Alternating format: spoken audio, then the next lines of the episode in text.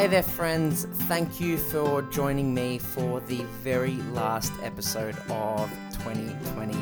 What a year this has been, from bushfires at the beginning of the year to global pandemics, and I think we can safely say that this year has had it all. For me personally, this year has been such a rollercoaster. I jumped on a ride at the end of 2019 and started up Melbourne's first plant-based butcher shop with the incredible Amanda Lefling. This was an amazing experience in which I learnt so much, and I just want to thank you personally, Amanda, for that opportunity and making this possible for us. I jumped off that ride midway through the year, which was a really tough decision for me. Being a type A personality and always wanting to strive for more has enabled me to have some amazing opportunities and connect with some incredible people, but the truth is I was exhausted. I committed to operating multiple businesses as well as studying, and that was extremely challenging. Something had to give before I crashed and burned, and unfortunately it was the butcher shop. But what a journey that was, and the Kind Butcher is still fully operating and is absolutely thriving, so I'd highly recommend you guys go check that one out on Union Road in Ascot Vale. From the podcast front, I've literally had to pinch myself multiple times. The connections I've made from this show with people I never would have expected to has been so extremely humbling and, quite frankly, just wow. So a big thank you to all of the incredible guests I've had on the show this year. It's been an absolute pleasure listening and learning from your journeys. I want to extend that thank you to the You4ia Health community, wherever you may be. This year I've received countless messages from people all around the globe, and just to see the impact that this content is having on your lives is the most amazing feeling. So thank you guys for your ongoing support. I really appreciate it. If you're new to the show, you're probably wondering who in the world is speaking. Well, firstly, welcome and thank you for tuning in. And secondly, my name is Matt Sapala and I am your host. I created this platform to help educate and inspire people to lead a happier, healthier, more conscious life. This show is heavily focused around plant-based nutrition, movement, holistic living, and sustainability. And if you're tuning into the show, you're probably already immersed in the health and wellness field, or you're jumping on the train, and I would love to welcome you all on. And if you ever have any questions about anything, feel free to reach out. This week's special guest needs absolutely no introduction. A lady who touches the souls of many each and every day through her quirky personality and drive to succeed. It was a real pinch me moment sitting down with Sarah Davidson this week on the show. You guys may know her from Instagram as Spoonful of Sarah. Sarah is notorious for helping others find what truly makes their heart sing, and she does this by sharing her experience leaving the traditional 9-to-5 lawyer life and starting a matcha tea company from the ground up with her partner Nick. From there on in, the funtrepreneur was born, and Sarah explains more about this journey today during the show. I think there is no better time to share Sarah's journey with you all and hopefully inspire you guys to find that work-life balance, because after all, we work to live, we don't live to work. Sarah has just released her book Seize the Yay during a global pandemic, which obviously had its own challenges, and is also the host of the Seize the Yay podcast, which I've been a long time listener, and you can find this podcast on iTunes and Spotify. It will change your life. I really enjoyed sitting down with Sarah this week on the podcast. There were so many aha moments for me, and I can't wait to hear the feedback from you all. Sorry for the slightly longer introduction this week, friends. It was really hard to summarize 2020, but we got there. Happy listening, and I'll see you all on the other side. Sarah Davidson, welcome to the You4ia Health Podcast. How are you? I'm well, thank you. Thanks so much for having me. I'm excited. Yeah, so pumped to have you on the show, my friend. We were just chatting before off air about how our dogs are notorious for barking as soon as we hit record.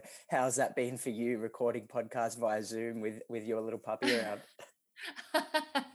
Such a joy. I mean, it's, you know, if anything humanizes us all and makes us all you know, I think it's a great leveler having to work from home and record from home, because you see, you know, people have kids, people have dogs, there's all these like random noises in the background, but it actually makes you realize like we're all the same, you know, we're all facing the same challenges, trying to make an office in our bedroom and make sure the, you know, private noises are as quiet as possible. But yeah, he loves to, I feel like he knows when I'm podcasting and he's like, I just want to, you know, make a guest appearance. He just like, he's such, I'm a stage mum. So I'm like, come on, baby. Like, you know, get your bark on air. Little co-host. What's his name? Paul. I love it.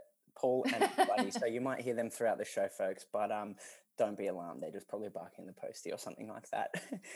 Sarah, I'm so pumped to get into this conversation. We've been in the pipeline for a number of weeks, but like as we're chatting off air, isolation has just been a whirlwind sort of experience this year for everyone. It's like really hard to imagine. Sometimes I have to pinch myself and you know, wake almost like I'm waking myself up, because this is something that we never could have expected. And I want to dive into that a little bit later on. But Sarah, before we head into that, you have an incredible podcast platform and that's called Seize the Yay. Everyone would know about that. I'm a huge time fan and a long time listener. And I absolutely love the intro, the jingle. It is my favorite podcast intro ever, and I was hoping for the listeners you'd be able to recite that for us before we get the podcast going. Oh my God, put me on the spot, man. Okay, let me see. Do you know what's also really funny? So many people, I love that you call it a jingle. So many people call it a rap. I'm like, dude, I'm not a rapper. Like, I'm just saying words. So I'm not rapping, but it goes. Busy and happy are not the same thing. We too rarely question what makes the heart sing. We work, then we rest, but rarely we play, and often don't realize there's more than one way. So this is a podcast to hear and explore the stories of those who found lives they adore. The good, bad, the ugly, the best and worst day will bear all the facets of seizing your yay. Unbelievable. I'm virtually clapping to you. That was awesome. I didn't even know I knew those words. So, wow. You learn something new every day. Definitely. It's probably on a pre-recorded loop that you just add into the start of your podcast all the time, isn't it? Yeah. And I don't even listen to it because I just like kind of, you know, copy and paste it into the start. And I don't re-listen. Like I listen when I'm editing, but I don't re-listen once it's up. So I don't, you know, more people like I sometimes when we could do events in person, there'd be people who could recite it back to me because they listen to it every episode. And I was like, you know it better than I do. This is amazing. It's really, really incredible to have that. I feel like it sets the tone for the podcast and it really sums up you as an interviewer and basically what the show's all about. I'd love to unpack how you came up with that little jingle and did you have some assistance in writing like that, or do you have a secret M&M side to you? Definitely a secret M&M side that just comes out, you know, a few drinks in. But I think it just, the creative side of me that loves writing jingles and things that rhyme and kind of getting a point across with the most creative use of words possible. That's the side that led me to the whole philosophy of Seize Your Yay. I mean, even the fact that it's a pun based on Seize the Day is kind of instructive of, you know, my whole journey, that I did start off my life as very nerdy on one side, very creative on the other. And then as soon as I got into the workforce, the burden of social expectations and success and what other people think is worthy, you know, that all started to really muddy the waters and I lost that creative side of me. But now that she's back out in the open and totally free to make up jingles and make up raps, I just sit down and I think I was trying to write the introduction and I just wanted it to be different. Like there's a lot of podcasts out there. There were less when I first started, but still I wanted it to really stand out. And I've always loved writing little poems. And I just sat down and it's like verbal diarrhea. Like it just all came out. And I was like, wow, there you go. Like didn't know that was in my brain, but that's exactly what I wanted to say. And I've stuck with it. I haven't thought about changing it. The only time I had to change it was we got married end of last year and I had to change from Holloway to Davidson. So I had to record the whole thing again. But other than that, I kind of like it. So good. I absolutely love it as well. And like I said before, it sums up the podcast and we're going to unpack all of the incredible things that you are up to, Sarah. It's so inspiring. And I know a lot of the listeners will be able to take a lot out of that, but let's bring it right back to the beginning and paint the picture for the listeners of what was life like for Sarah growing up. Yeah. Oh my gosh. All the way back to the beginning. So I now have connected all the dots of why I'm so fascinated by sliding doors moments and how very small events in our stories can actually lead to completely drastic changes. So my very earliest event in the timeline of Sarah was a very, very big sliding doors moment. So I was actually born in an orphanage in South Korea and adopted by a beautiful Australian family when I was 6 months old.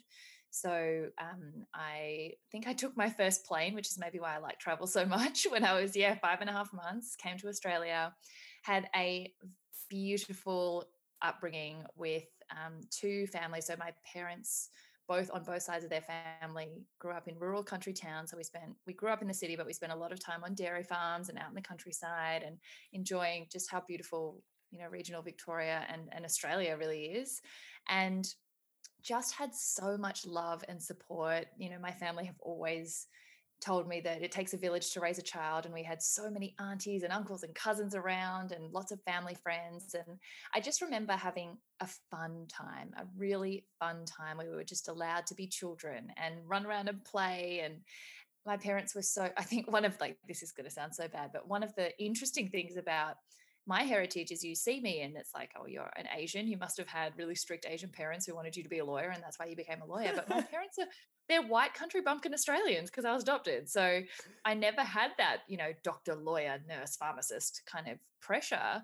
My parents were like, be who you want, you know, follow your dreams. And they wanted us to explore all parts of us. So, you know, whenever we wanted to try a new sport, that encouraged us to try a new sport. I did ballet, we did painting. Like I just remember feeling really supported to explore everything that life had to offer and read books and do music. And we just had a beautiful childhood. My younger brother is also adopted from Korea. We picked him up when I was 4. So from the time I was 4, I was never alone. We were best friends my whole childhood, and we're completely different, but really, really close. And I got into ballet very early, which was my first great love. I did, you know, like lots of little girls do. They love being ballerinas in tutus and sort of dancing around. But in the first indication that I was a perfectionist with an A-type personality that wanted to be an overachiever, I pretty much made it my career from the time I was 3. And I actually ended up working in the Australian Ballet. So I went professional as my first career. And I think balancing ballet and school really formed my primary school years because I took it very seriously and got to the point at the end of, I think in grade 6 was when I first got into the Australian Ballet School. And I just remember that being, again, I didn't want to leave school like a lot of ballerinas do at that age. I loved the really nerdy side of maths and sciences, but I also loved the really creative side of dancing, and that carried into high school as well. And ballet gave me just so much discipline and time management, and I think really got me onto that idea of self-betterment. Like if you put in time and training and discipline and hours, you can really get a lot out of yourself. And goal setting was also something that I think came from ballet, and I think comes from lots of kids who do sports at a young age. And that kept going until about year 9 when I got into MacGrob, which is an academic entry selective high school that my mum had taught at, my auntie had taught at, and they knew just the incredible opportunities that were afforded you if you could go there. It kind of offered you the resources of a private school, but it was a government school, and set you up really well for kind of whatever future you wanted to have, and knew that the nerdy side of me would love it. But it involved obviously quitting ballet to kind of like I had a really, my first sort of fork in the road choice was in year 9 when I either went full time and gave ballet a good chance, or I stayed at school, finished school, and then sort of took the academic path. So that was a very difficult time, but mum sort of sat me down then and had conversations. I can look back and think of a few pivotal conversations that have really formed everything. And she's sort of always drilled this idea into me of what is the once in a lifetime opportunity, and ballet will always be there, but it's very hard to go back to school and start, you know, as a mature age student to finish high school. So she was like, just do me one thing, just finish school, and then you can do whatever you want. You don't have to go to uni, you can be a full-time ballerina, but just finish school. So you've always got that to fall back on. And I think that's kind of how I ended up making a lot of decisions in my life. Like what is the once in a lifetime opportunity, and what's the thing that will always be there later? And that then led to a very rebellious phase where I realized that training and having a rigorous schedule was fun, but boys and alcohol was way more fun. And how had I missed out on all these parties when I was like eating really strictly and exercising and worrying about, you know, being the perfect ballerina? I was like, oh my God, boys parties. So I had a bit of a wild child, like weirdly rebellious phase for year 9, 10 and 11. And I was a bit of a disaster, which I still can't believe. I just don't recognize that self at all. But people who knew me back then would just not recognize the me that I am now. Just, God, I was just so naughty. But then I got it all together on time for year 12. Gosh, thank goodness the heavens were looking down on me, and realized again, that's the time when you kind of have to make a choice. You think it's your forever choice. Definitely isn't. But back then I was like, God, what do I want to be when I grow up? And I didn't know, but I knew that I had still kept that sort of really nerdy side alive, but also had done every extracurricular music, drama, arty-farty activity as well. So I chose, I worked really hard to just keep my options open, ended up getting into law and did law arts. And that then kept, again, that balance of the two sides of my personality going until that lasted all the way through uni. Yeah, Sarah, I absolutely love that. And I really resonated with a part that you said about your upbringing in terms of like having that aspect of community, whether that's within community sport or, you know, community dance or even just community as a general. I think it's super, super crucial for kids and even adults to have that element of belonging and that aspect of community. And you see that evident these days through group fitness classes, and they're really thriving because people are going to, you know, I'll use F45 as an example, like, they're going to that 45-minute sweat session where they can completely switch off, they can see their mates and obviously, you know, work and get a sweat up in that time. And I think it's really, really amazing. Absolutely. Yeah. I think that's something that randomly, I mean, fast forward a couple of years, after I ended up moving into business, the second business that we opened was a cafe called Matcha Mylkbar. And one of the big things that we discovered in looking into opening this cafe, which actually, if you guys don't know already, it's a plant-based venue. The reason why we did that was we discovered the blue zones, which are the 5 areas of the world where people live dramatically longer than anywhere else, like tiny geographical zones where they outlive people, you know, really, really close to them around the countries that these areas are in, but they live into their hundreds, you know, way longer than anyone else. And there's been all these studies, of course, into why they have this extra longevity, like what makes them able to live not just longer, but better. So they're actually active and healthy into those 100 years, not sort of, you know, in nursing homes or in hospitals. And obviously plant-based eating ended up as emerging as one of the things that they not because they're vegan, but because they only have access to mainly plant-based diets. But a huge factor is community. So for example, in Okinawa in Japan, which has the most 100-year-olds in the world, there's a whole tradition that there's no such thing as nursing home. There's no word for that in Japanese. The elders in society, they all meet together a couple of times a week, and they remain connected to others in the community. They can't just wither and lose friendships, and, you know, they feel relevant and a part of the community for their whole lives, which is what keeps them so like invigorated and energetic. And that's really stuck with me. I realized age is a mindset and a lifestyle, and in these communities, those people just refuse to become irrelevant. And so they do keep up their friendship groups, and they play things like bridge and mahjong, and they have meetings every week, and they stay connected. And I think 2020 has reminded all of us of the importance of that level of connection, because even though a lot of us have, you know, an introvert side, I have a definite hermit side that loves to stay at home and be a bum and not be very social. But you suffer for it, because humanity is beautiful when you connect with other people.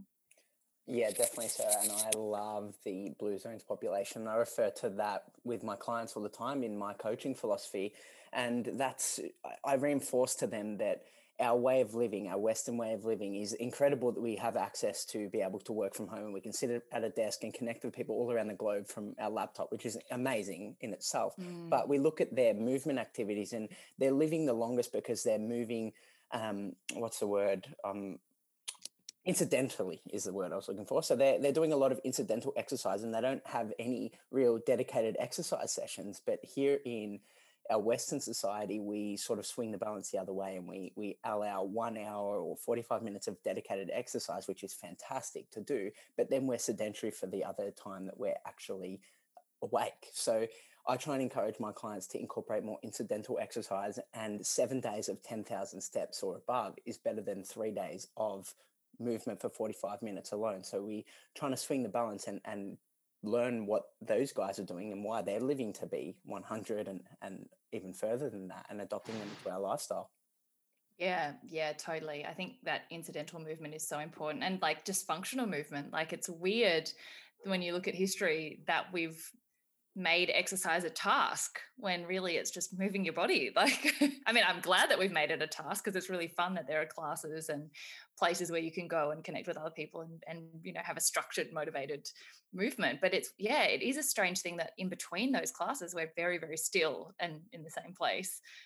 So I love that idea of, I actually, when I was at the law firm, I found it really hard to, I mean, the whole function of your job is literally to sit at a desk. So I would overload on water so that I had no choice but to get up every, 15 minutes because I needed to pee. But I was like, this is my inbuilt way to make myself actually move during the day. And then I made a pact, I think it was like in my second year, that I would never use the lift. I would always use the stairs. Even if I had to walk 7 levels down, I would use the lift obviously to get up to like the law firm, which was a couple of levels in a building. But between the levels, I would like not allow myself to use the lift.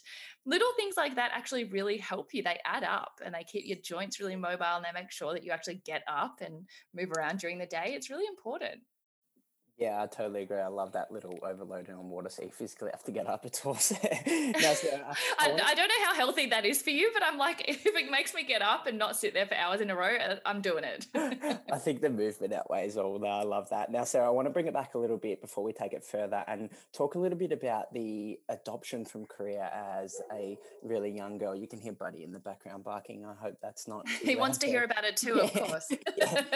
How has that sort of, incredible journey influence your outlook on life later in your years? Like, obviously being born on this planet is incredibly, like, the odds are stacked against you, but then obviously having the odds further against you being adopted and giving each life in Australia, like, it's crazy. How has that influenced your perception later on in life? Yeah, it's a really great question. I think it's something that when we were younger we definitely took for granted as just part of our story. Like, it was a cool heritage, made us different. It was very unique and we loved our family. But because we were adopted before we were old enough to remember anything, we had no identity other than just growing up as Aussies. Like, there was, like all things when you're younger, you don't really appreciate what your parents go through to bring you to where you are. You don't appreciate all the things that you have. All you can see is like the toy that you don't have that you want, and like how important your footy game is coming this weekend. Like, I actually don't think it really hit me, or I don't really think I reflected much on how it formed me until much later in life. If anything, it just made, for a funny story why I was Asian and my parents were completely white. Like, I would just make jokes about it. We definitely had some bullying and some questions and just a feeling of being a bit other, like having something a bit different. But because our parents had really embraced the story and always armed us for those questions and never hid it. I mean, it's very hard to hide when you're totally different nationalities. But, in some situations with adoption, it's, people don't find out until they're much older. So there was no sense of resentment or deception or lack in our story. It's always been a wonderful part of our identities. But what it really did, as I've reflected, as I've gotten older, is I've always had a problem with burnout and overdoing everything. Like, in a good way, I've always been incredibly motivated to just make the most of every opportunity, but maybe too much to the point where I constantly burn out because I just don't have like anything in my brain that tells me to slow down. And I think why I've done so many different things and why I constantly have this fountain of motivation and excitement for life is because of that. It's because I know how different it could have been. It's because gratitude comes very easily for me, because when people say, "Oh, think how different it could have been," I can actually literally think how different it could have been. I can literally say, but for one person, or but for my parents' decision and 9 years of paperwork and coming to get me, I would have grown up in what was the third world country back then. I don't have active memories of that, and I don't actually live in Korea to see it, but I would have not had nearly the opportunities I have now. Women occupied a very different position in that society when I was growing, in my generation. I probably wouldn't have had access to education. I wouldn't have had so many things. So I think the biggest thing it's left on me is just a sense of appreciation for everything, for every opportunity, and an inability to say no to anything, because everything that comes my way is something I'm so lucky to have, because I'm lucky to be here at all. So it's definitely made me love life and have a great appreciation for never letting something pass you by, for learning from every opportunity, and for keeping real positivity about the fact that even things that don't really go very well, they're always teaching you something, and it could always be worse. But the other thing is that I probably didn't, it's probably not as obvious a result of the adoption, but it's given us a lot of resilience, because we were really different at primary school. And a lot of kids, I think, who don't have adoption necessarily as their difference, but colour of their skin or heritage in other ways, or any other thing that makes you different. Sometimes it's socioeconomic status. Like, any child who has gone through being different at some point in their life, often there's some unpleasant experiences that come from that. But I don't ever wish that I hadn't gone through any of those, because they really give you a thick skin. They teach you how to appreciate those differences for what they are, rather than wanting to be the same as everyone. Of course, you go through the stage of wanting to just be the same as everyone. There were years where I totally was in denial that I was Asian, and I just thought I was like a white country bumpkin, you know, blonde, which was obviously not true. But I think it's also formed a part of my story where I can't change that I'm adopted, but I can own the story and turn it into something really positive. And that's something that is invaluable in a world where you're constantly comparing yourself to other people. Difference is only now becoming something we embrace. Before, you know, people are scared of what's different. There's always been a lot of discrimination against people who are different for whatever reason. So I think that thick-skinnedness and ability to know the value of your story, even if other people maybe don't at the time, is also something that I think has armed me really well that came from the adoption.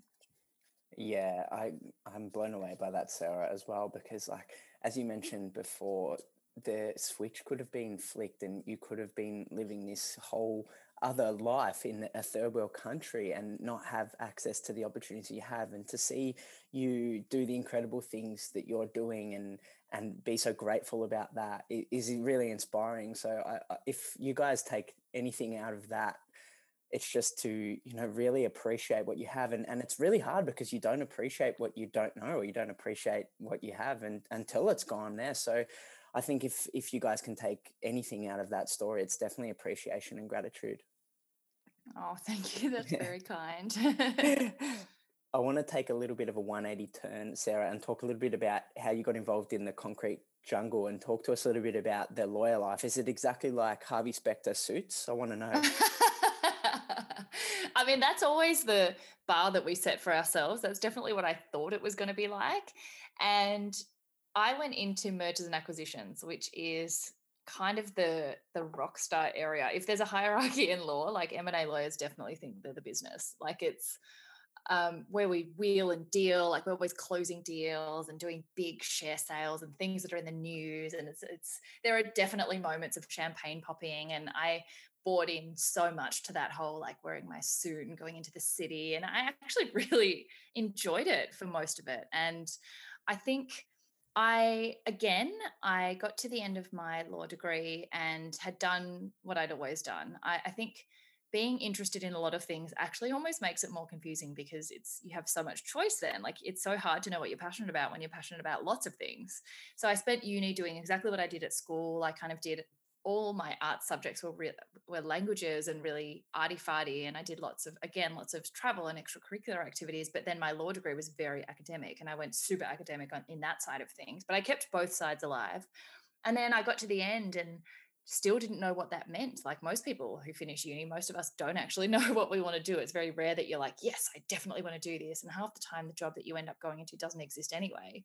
So again, I was like, well, I don't know what I want to do, but I need to keep, for that reason, I need to keep as many doors open as I can. And commercial law is something that a lot of careers start from. If you can get into a good firm, you don't have to be a lawyer forever. You can go into politics, diplomacy. Like, a law degree is not going to close any doors like medicine might, for example, in terms of how narrow your skills become if you don't actually want to do that thing. So I ended up trying to get into a law firm. There was a really clear system for getting a job, a graduate job at a firm. At the top tier firms, you had to sort of do a clerkship first, which is like just an internship, and then you apply for a grad position. And it's a very clear process. And I did that process. I got into the firm that I wanted, and I was so incredibly grateful and started my career. I think, again, so grateful to be there and to have a job. The GFC happened while I was at uni, so we knew it was going to be very difficult compared to what it once was. So every moment that I was there was grateful to have incredible resources, to have amazing superiors. The smartest people ever worked above me and I got to learn from. And there were travel opportunities. There was just so much to learn. And I truly believe that even if you're in a chapter that you hate, I didn't hate it, but even if you are, everyone you meet knows something you don't. Even if it's to learn what you don't like, that's still valuable. It's still so valuable to get any pieces of the puzzle that tell you what you actually are good at, what you like, and what the intersection is between both of those things. So I spent 3 years there, and I think maybe what scares me the most looking back is that I wasn't unhappy, but I wasn't happy, but I didn't know that. I was really blinded by the gratitude and appreciation for how fancy the firm was. I was really blinded by how successful it looked. You know, everyone else thinks it's a really respectable job. So I was like, oh, maybe I do want to climb this ladder. Like pride alone and my sense of like my identity was so wrapped up in productivity that I thought I do want to get a promotion. I do care about bonuses. Like I want to climb this ladder and this is going to be my life. But it hit me one day when I looked at my superiors, like the immediate person who would be in the position, like if I got promoted, I would be in that person's job. And I realized I didn't want what they had. And I was like, oh, that's weird.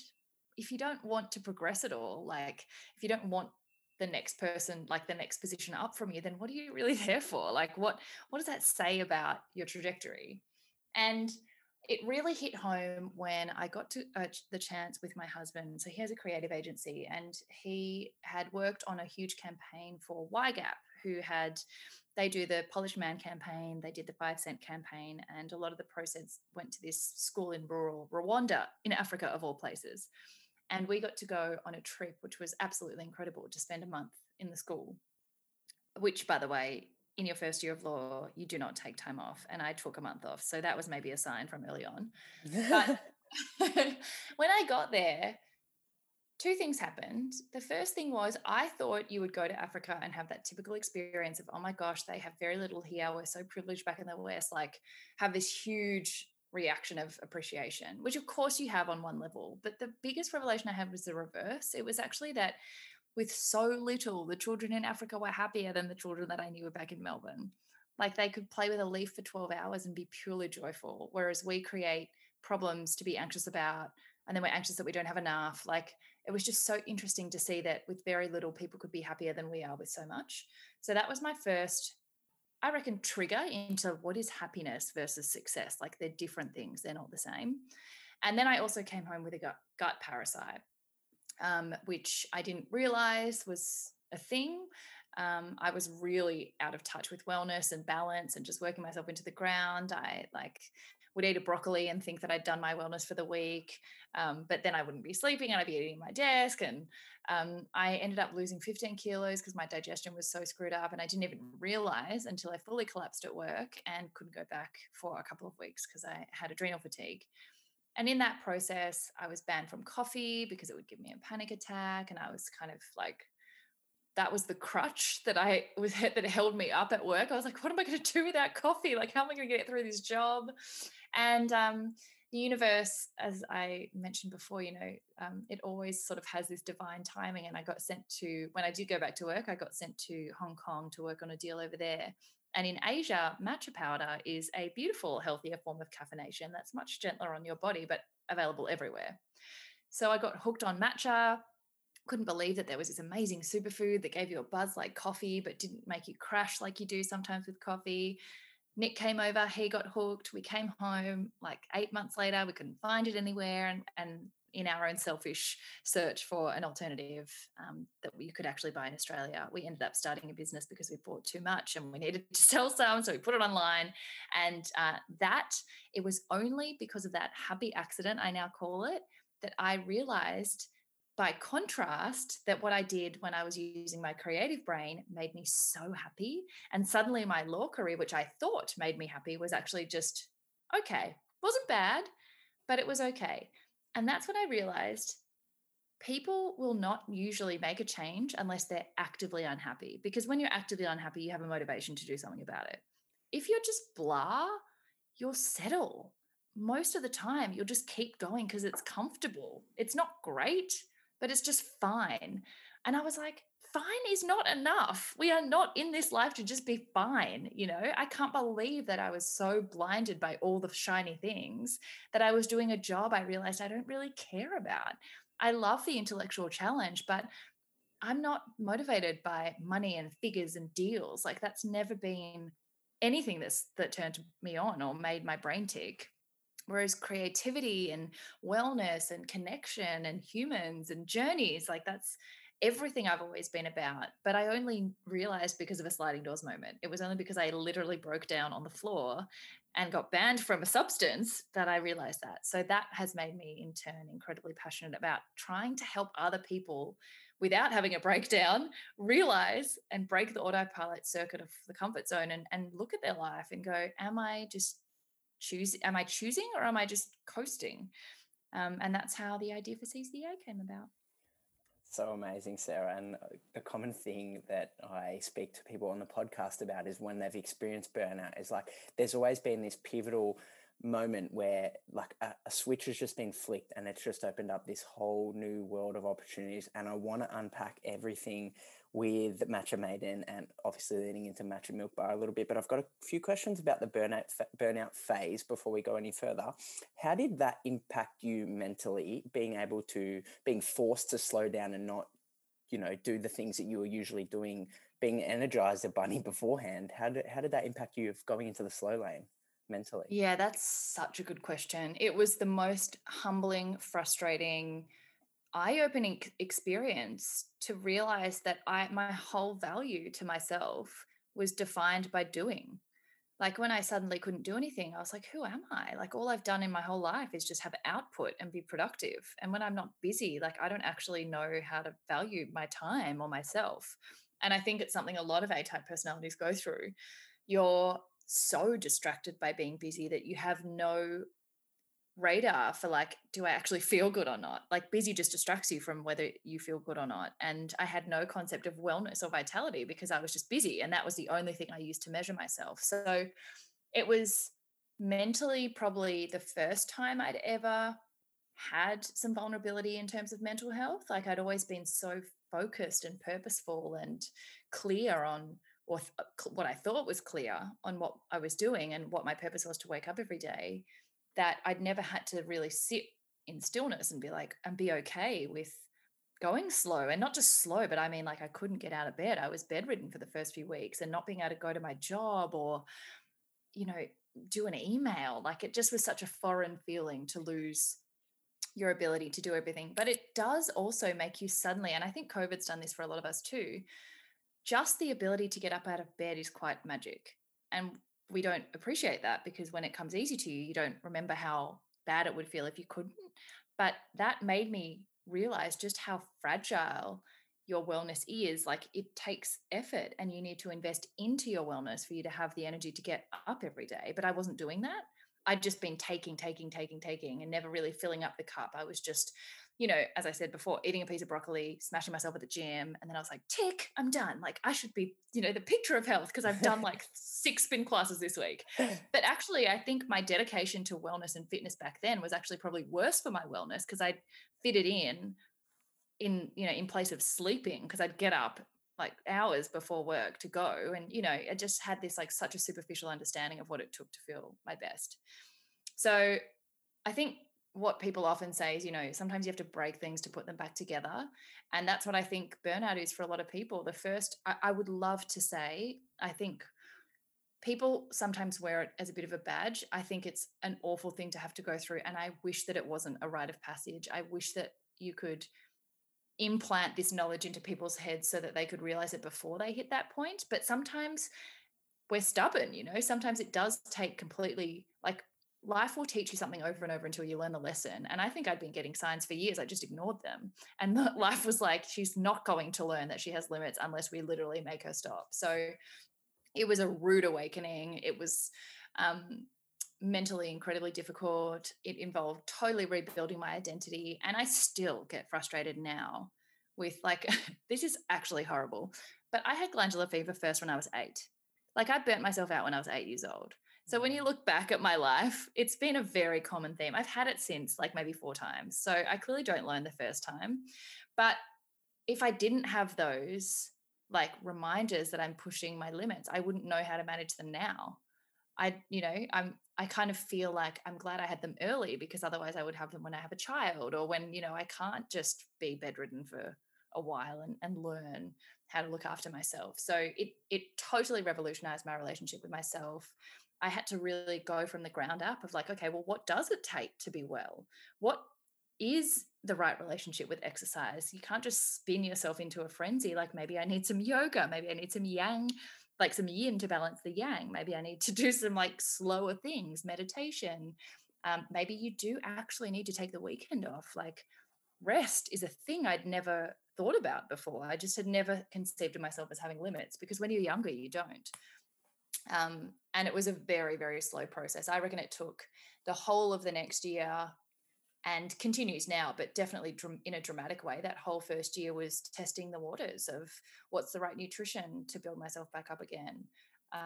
What is the right balance of exercise? I can't spin 6 times a week. I mean, that's stupid. My constitution just doesn't like that. Like, why was I doing it?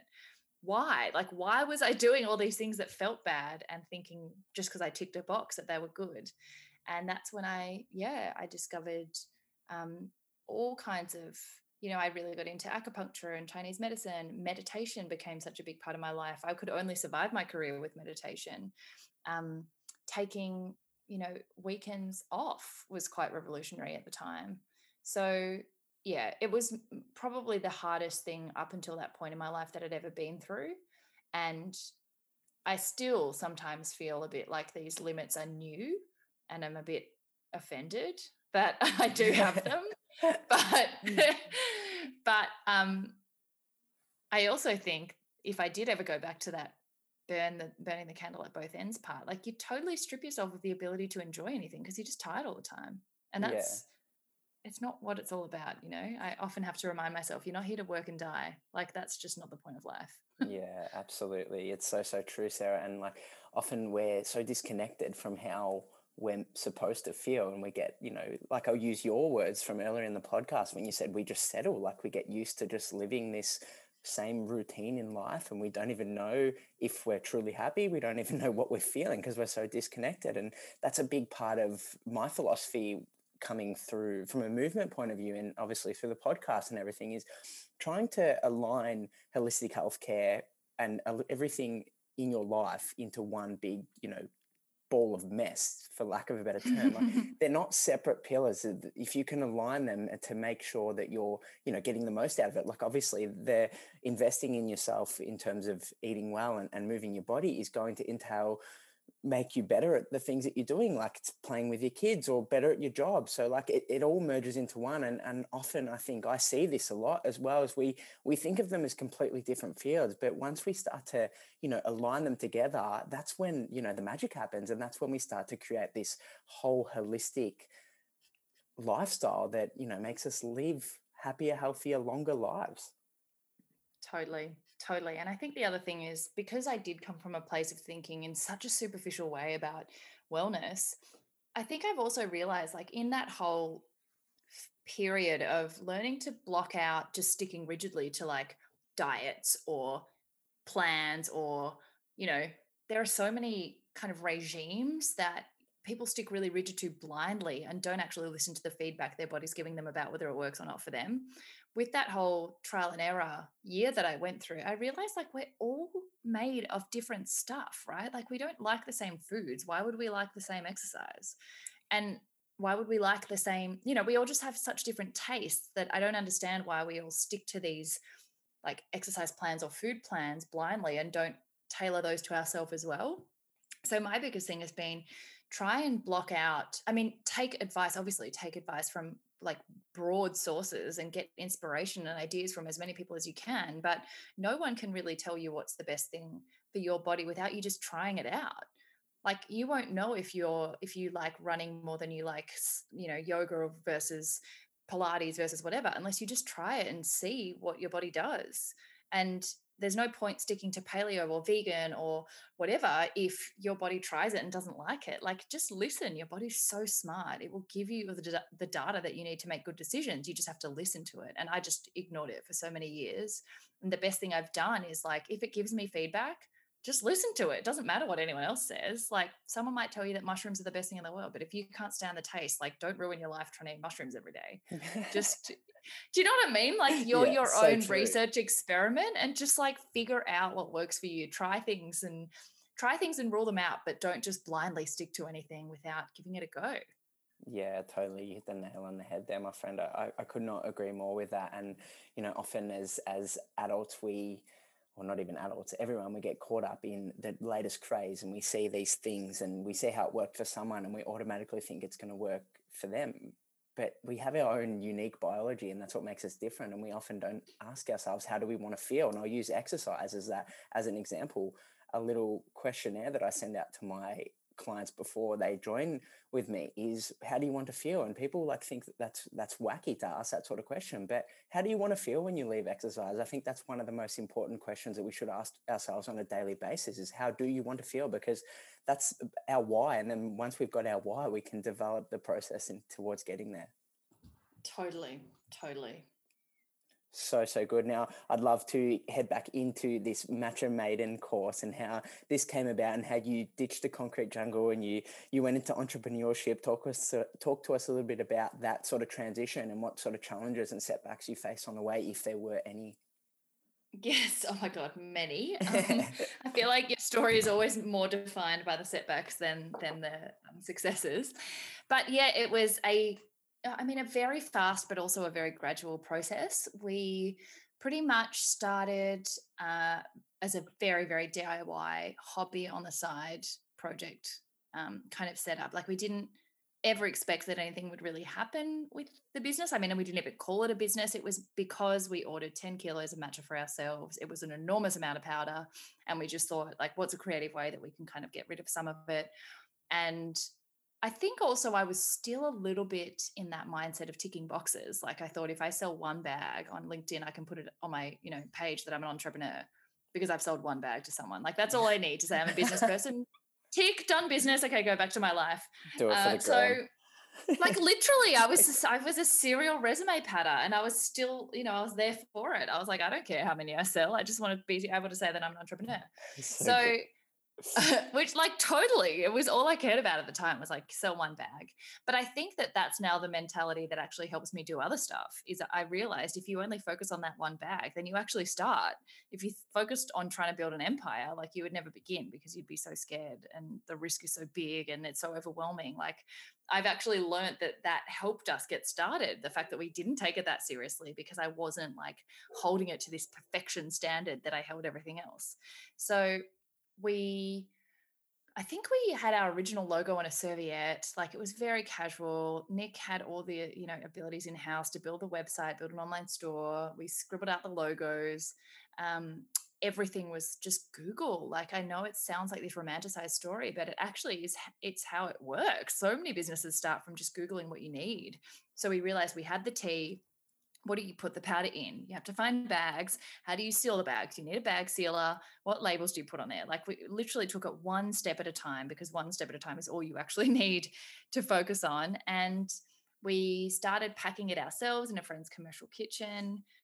We were doing it just, you know, after I would finish work or on the weekends. And Nick ran his own business, so he was a little bit more flexible than me. So he did a lot of it while I was at the office, and then I would sort of use my lunch break to run down to the post office. And it just went from, like, we launched online. I think I had a lot of time in front of a computer, so I started the Instagram and was able to start getting a bit of a hype going before we launched. And then we launched, I think it was like the last week of November maybe, and it sold out in a week. It just turned out that there was a combination of really good timing and also the fact that we were our target market because we were the ones who wanted it also meant that we made good decisions based on our customer. It turned out so many other people had heard of Matcha just like we had, but had been waiting for someone to make it available. So it sold out like sooner than we ever could have imagined, as in our own stash also got used. And we were so sure that it wouldn't work out that we didn't even have the supplier's details because we just didn't think we'd ever need to reorder. So it was a mad scramble to keep up and sort of get our heads around the idea that it was actually, we were making actual sales to actual strangers. And I still think that from that point until now, we still feel that way. I'm still like, how the hell did that thing turn into this? Like, I still don't actually understand that real people are buying our product. What a pinch me moment. Such a, and almost not a pinch me moment because it was so surreal that we didn't even do the pinching until like months and months later because we just were so stressed about like, oh my God, we've put this thing out into the world without being prepared for anything. Like we were still, I still was at the law firm. We're trying to pack like hundreds of orders at night. You know, it was like the middle of summer. So we're in our jocks so that we like wouldn't sweat into the bags. And it was just, it was like a disaster, like so DIY and unglamorous.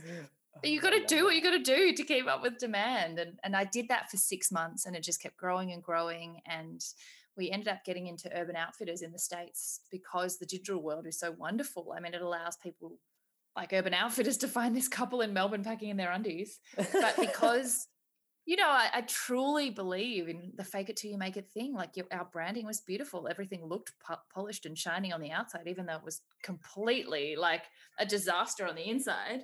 We're like those ducks, you know, on the top of the water, everything was smooth, but underneath our you know, we were just paddling wildly. And it was when the Urban Outfitters contract came through and we realized it was for more units than we'd sold that entire time, like the whole 6 months, that it was going to be impossible unless one of us could go full time to actually pack it because we didn't have packers then. And until then it hadn't been mutually exclusive. We'd been able to do both. And I actually look back and think, I'm glad I stayed that long because, you know, we're so Instagram focused these days. We all want to like, we've started a business, we want to go full time, we want it all to happen overnight. But staying that long and doing both as long as we could actually meant that we had more capital. You know, the risk of jumping was a lot smaller by then because we had more proof that it was, there was demand and the market was, you know, the product was a good idea.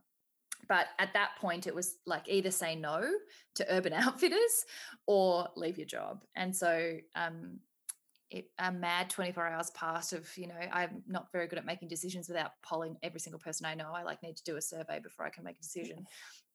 And it was agonizing at the time. Now I look back and it was the easiest decision I ever made because, again, coming back to that whole what's the once in a lifetime opportunity, lawyers and taxes are the two things in life that are never going to go anywhere. But how often do you get an opportunity to run with a small business that has been picked up by Urban Outfitters in the States before any other competitor is really on the market? So that was when I left. I resigned the next day. That's incredible. I can just picture you packing boxes with your mum on your shoulder like the little devil and angel telling you, you've got a once-in-your-lifetime opportunity here, so take the offer.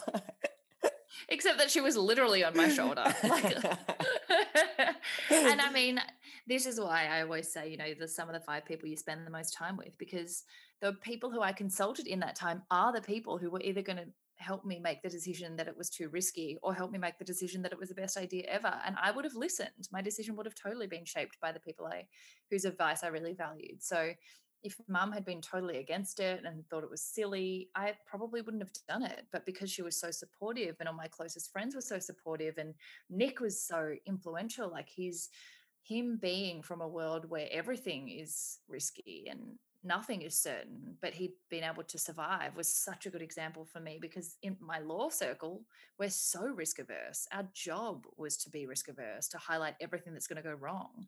So if I'd been left to my own devices, I would definitely have just gone with what my brain knew, which was certainty. But yeah, surrounding yourself with people who are going to help you make the decision you want to make is so important.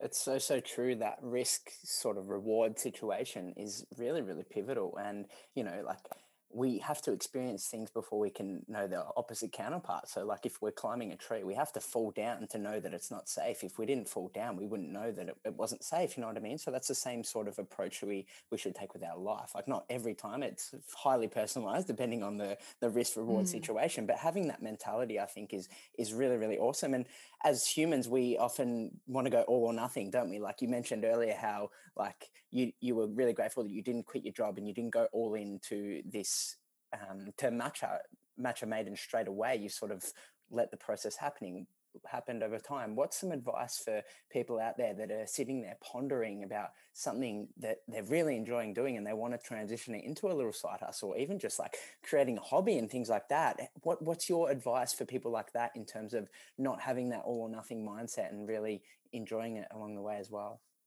Yeah, that's such a great question. I think, you know, once upon a time, I would have been really tempted to be like, just jump, done is better than perfect, like just, you know, YOLO. But I also think sometimes that's unrealistic. Like people have bills. Often, you know, I didn't have children at the time. You might have dependents. Like there are real life obligations and responsibilities. So I think the smaller you can make the jump for yourself, the better. So if you are in a position where you can, like some side hustles are completely consuming and you can't not do them full time from the beginning, but if you can stay in your job as long as you can, save money, like get capital to fund the business. I now looking back, I would have wanted to jump straight away, but I'm so glad I didn't. I don't think you need to jump straight away, because also the other thing is, your business from the beginning, very few, I mean, even though ours did really well, very few of them have enough work for you to do full-time all day, every day. Like that you need to grow the demand to the point where it's actually, you know, you don't want to leave your job and then have nothing to do all day because there's not enough going on. So yeah, I think just look at your circumstances and do a risk analysis. Like look at your financial position, look at your savings, look at your outgoings, look at where you live. You know, we all have different things that will contribute to our decision, and consult as many people who have done it before and see what their advice and their experience is. I would definitely say hedge, like lower the risks as much as you can, because then it's a much easier jump. And I've obviously walked away from being a complete certainty loving person who couldn't take any risks, but I also don't want to take silly risks that then give the business not a very good chance of working because you don't have the capital or because you can't do the scaling. So yeah, I think it definitely doesn't have to be an all or nothing jump. You can grow into it, and in fact growing into it actually gives you time to feel more confident because you've got more evidence behind you. Yeah, such crucial bits of advice there, Sarah, and I think it's really, really relevant at this point in time now that, you know, we've been forced with this abundance of time and we can't use the excuse like, oh, I don't have time anymore, because there's literally a plethora of it. You're not doing anything else, which is the magical part of this lockdown. I think like encouraging people to take those small steps and they don't have to go all or nothing is really, really amazing, and you can see how it can flourish in that time once you sort of working almost like a double life to create the end goal, I guess. Yeah, totally. And on the opposite side of that, entrepreneurship, like obviously has some challenges that come from within because you are your own boss, you sort of dictate your own hours. One of the sort of things that I've found in terms of running my own business is sort of needing or placing this perception on myself that I need to be on 100% of the time. And like, obviously we know that that's the literal catalyst for disaster. So how do we swing the balance and ensure that, you know, we're still maintaining that sort of self-care, holistic life and incorporating those things, even when we love what we do, because it can be super, super hard, like stepping away when you love what you do, but you almost like sort of need to invest in that. So what's some advice for some listeners out there as well? Yeah, great question. I think that's still probably the thing I struggle with the most, is it's actually harder when you love what you do to rest, because when you aren't super invested in your job, you're excited to clock off. When you love what you do, you don't want to, like there's absolutely no incentive. And when it's your own business, your labor directly impacts how much you get back out of it. So you really do just want to go, you know, full speed ahead as often as you can, because you can see the results of it, as opposed to in an organization where you don't necessarily get the direct benefit of you putting in extra effort. I think the biggest thing I've had to learn is that there's absolutely no point going at 110% if you can only last for a couple of months before you totally burn out and then wipe yourself off to 0%. It's better if, you know, I'd much rather have just been at 80% that whole time but be able to sustain it. I think you just have to choose a pace that's sustainable, maybe not the pace that you want to go at, but no one can go at 110% for very long. And if you do, it's at the expense of freshness and good ideas. Like you if you're too consumed by what you do, there's no perspective to be able to like stay fresh. I just don't think any creative can stay fresh without getting some space, whether or not you burn out from a physical perspective. Like your brain will eventually get tired from just the same old. So what I've learned is I used to say, listen to your body. I now say, listen, like your body is probably going to trick you with adrenaline, because I used to listen to my body and my body would say, this is amazing. You love it. Like, keep going. Your body can like give you false energy when you're excited. And it will, that they're the things that when you actually need to, in the early days, of course you do need to pull a little bit of longer hours. That's the energy that will get you through when you really need to. But as you get a little bit more established, you do just need to trust that like the world is not going to come crashing down around you if you take a day off. Like very, very few things in life are as urgent as we think they are. And if you're not a paramedic or a heart surgeon, like most things aren't life or death. So if people don't get their matcha, like nothing is going to happen. So why do I kind of kill myself to actually make that happen when there's really no difference to anyone else in the world except the detriment to me? And it's taken a really long time to learn that, but I think what I've had to do instead is, because I can't trust my body to give me the signs until it's too late, is to literally build in rest and downtime and space from the business, to build it into my kind of calendar before I need it, because I won't know that I need it until it's too late. So I just need to build in, maybe not like, you know, I think people think you need to make big drastic changes. I don't mean like build in a sabbatical where you go on a silent meditation retreat for like a month, or, you know, it doesn't need to be that big. Just build in like half an hour a day, or half a day of the weekend, or whatever it is for you. Again, trial and error, like just work out what actually works for you. But I could work 7 days if I wanted to, because I love what I do, but inevitably I would lose the creativity and the juice, like the, you know, those juices aren't flowing when you're just doing it all the time. So I build in days off. The whole of Sunday, I really have to be disciplined to just not think about work, to not look at my devices, to not trigger myself to think about work, to just give myself time to indulge in what I call play. Go back to those things that make you forget what time it is. Be completely consumed in something that you don't care about being good at, improving at, making progress in. Like just let yourself have time where you disconnect. And I think the evidence, for me, you will grow enough evidence in your own experience that shows that your best ideas come after those times. My best ideas ever have been after a break, because that's when you get some space, you come away from what you're doing, and instead of working in the business, you can work on it. So I think be really vigilant about booking in time, and don't wait until you need it, because that's usually too late. Yes, amazing bits of advice there, Sarah. And I'm having like these aha moments, because I experienced this prior to 3 or 4 months ago. I was involved with a business partner of mine setting up the Kind Butcher, which is a vegan butcher shop in Ascot Vale. And like that was amazing. I loved the opportunity to be able to be involved in the business side of things, and like much the same as you, so like have that entrepreneur hat on, and like I just completely immersed myself in this sort of business side of things, and I loved plant-based nutrition so much. I thought it was really aligned, and I found myself having to step away from it because I was well and truly burning the candle at both ends. And it wasn't until I look back now and realize that how unhealthy my lifestyle was through that period of time. I was ticking a box with so many different things. I was literally surviving off coffee, but I loved what I did so much that I didn't feel like I needed to have a break. And then it come to a crashing point for me, and I had to make that fork in the road decision of which way I want to go. And like, I think it's really, really important to be able to have longevity with something like that, which is like a business is a long-term venture. Like it's something that you're going to do from, you know, from the most part of your life. So thinking long-term is definitely going to benefit you. Yeah, totally. Yeah. It's a marathon, not a sprint. And yeah, if you do try and go out too hard, too fast, it's never really worked well for anyone. Inevitably something will stop you in your body. And yeah, I think, again, I hope that some people listening don't have to hit that burnout point before they realize that they're not invincible, but that's definitely the way I've learned. Yeah, so true. Now, Sarah, coming to the end of the podcast, I'm really intrigued how your definition of success has changed from when you were working the 9 to 5 or 9 to 9, probably, as a lawyer to now, running your own business. How's your definition of success changed?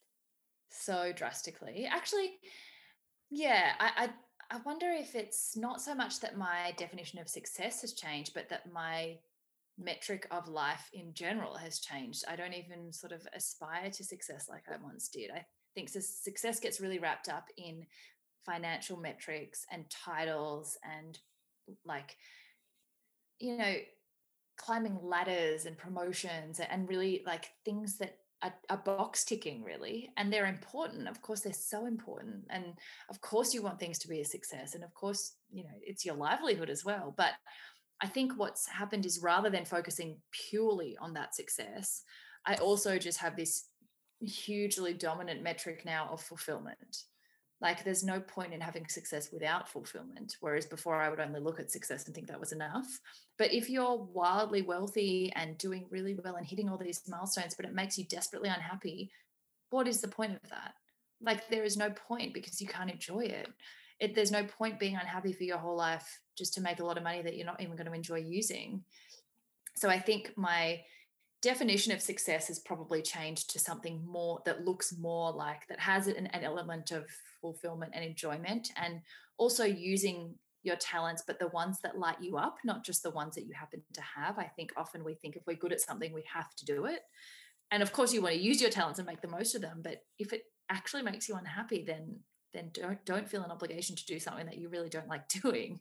But I think also it's more that success isn't the only thing I strive for. It also is balance and joy and connection and overall just the feeling of being fulfilled and living a full life that's beyond just whether other people can measure it as a successful life or not.